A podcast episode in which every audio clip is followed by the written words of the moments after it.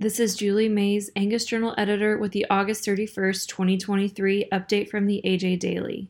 Today's update includes a look at beef supply and prices, information about beef checkoff success, tips for weaning on the ranch, and projections for cow calf returns.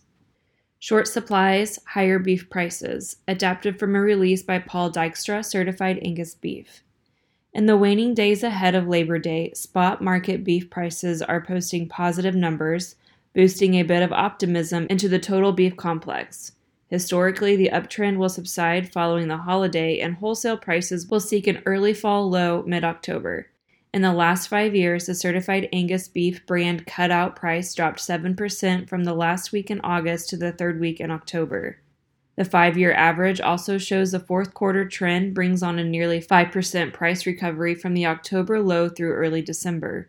Interestingly, the August CAB cutout value has consequently been higher than the fourth quarter high in this period. For more, click on the link in this episode's description. Unified Vision drives beef checkoff success, adapted from a release by the Beef Checkoff.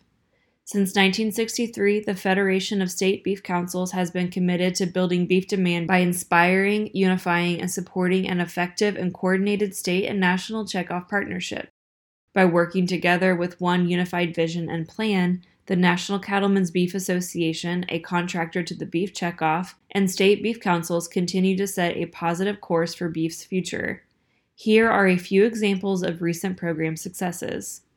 Research continues to serve as a foundation for all beef checkoff funded initiatives. Nutrition research provides proof beef has a role in a healthy, sustainable diet. Current projects focus on human clinical trials investigating healthy diets across a lifespan where beef is the primary source of dietary protein. For more information, visit beefboard.org. Weaning on the Ranch Considerations for a Better Outcome. Adapted from an article by Troy Smith for the Angus Journal.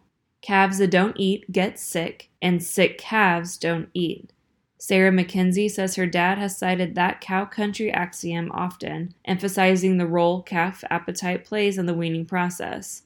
A calf's interest in eating is a good indicator of how well it is adjusting to what likely is the most stressful stage in the life of a bovine beast. McKenzie says calves are more willing to eat if they're comfortable, so we work hard at minimizing stress and making calves as comfortable as we can. McKenzie Land and Livestock includes registered and commercial Angus operations near Fort Stockton, Texas, and Santa Rosa, New Mexico. For more information, visit angusjournal.net.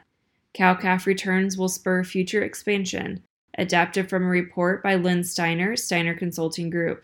Early projections for cow calf returns in 2025 have been released by the Livestock Marketing Information Center, which shows profits continuing to grow during the next two years. They may exceed 2014 estimates. The current estimate for the annual average price of 500 to 600 pound steers in western Kansas does appear like it will rival 2014's annual average, but costs associated with raising that calf have increased considerably. Costs associated with cow calf production have increased nearly 25%, according to LMIC projections, and further support the idea that expansion in the U.S. herd is likely at least another year away. However, when that expansion does happen, it would not be out of line to expect some large percentage swings again in the cow herd. For more information or to subscribe to the Daily Livestock Report, go to dailylivestocksreport.com. The AJ Daily is compiled by Paige Nelson, field editor for the Angus Journal. For more Angus news, visit angusjournal.net.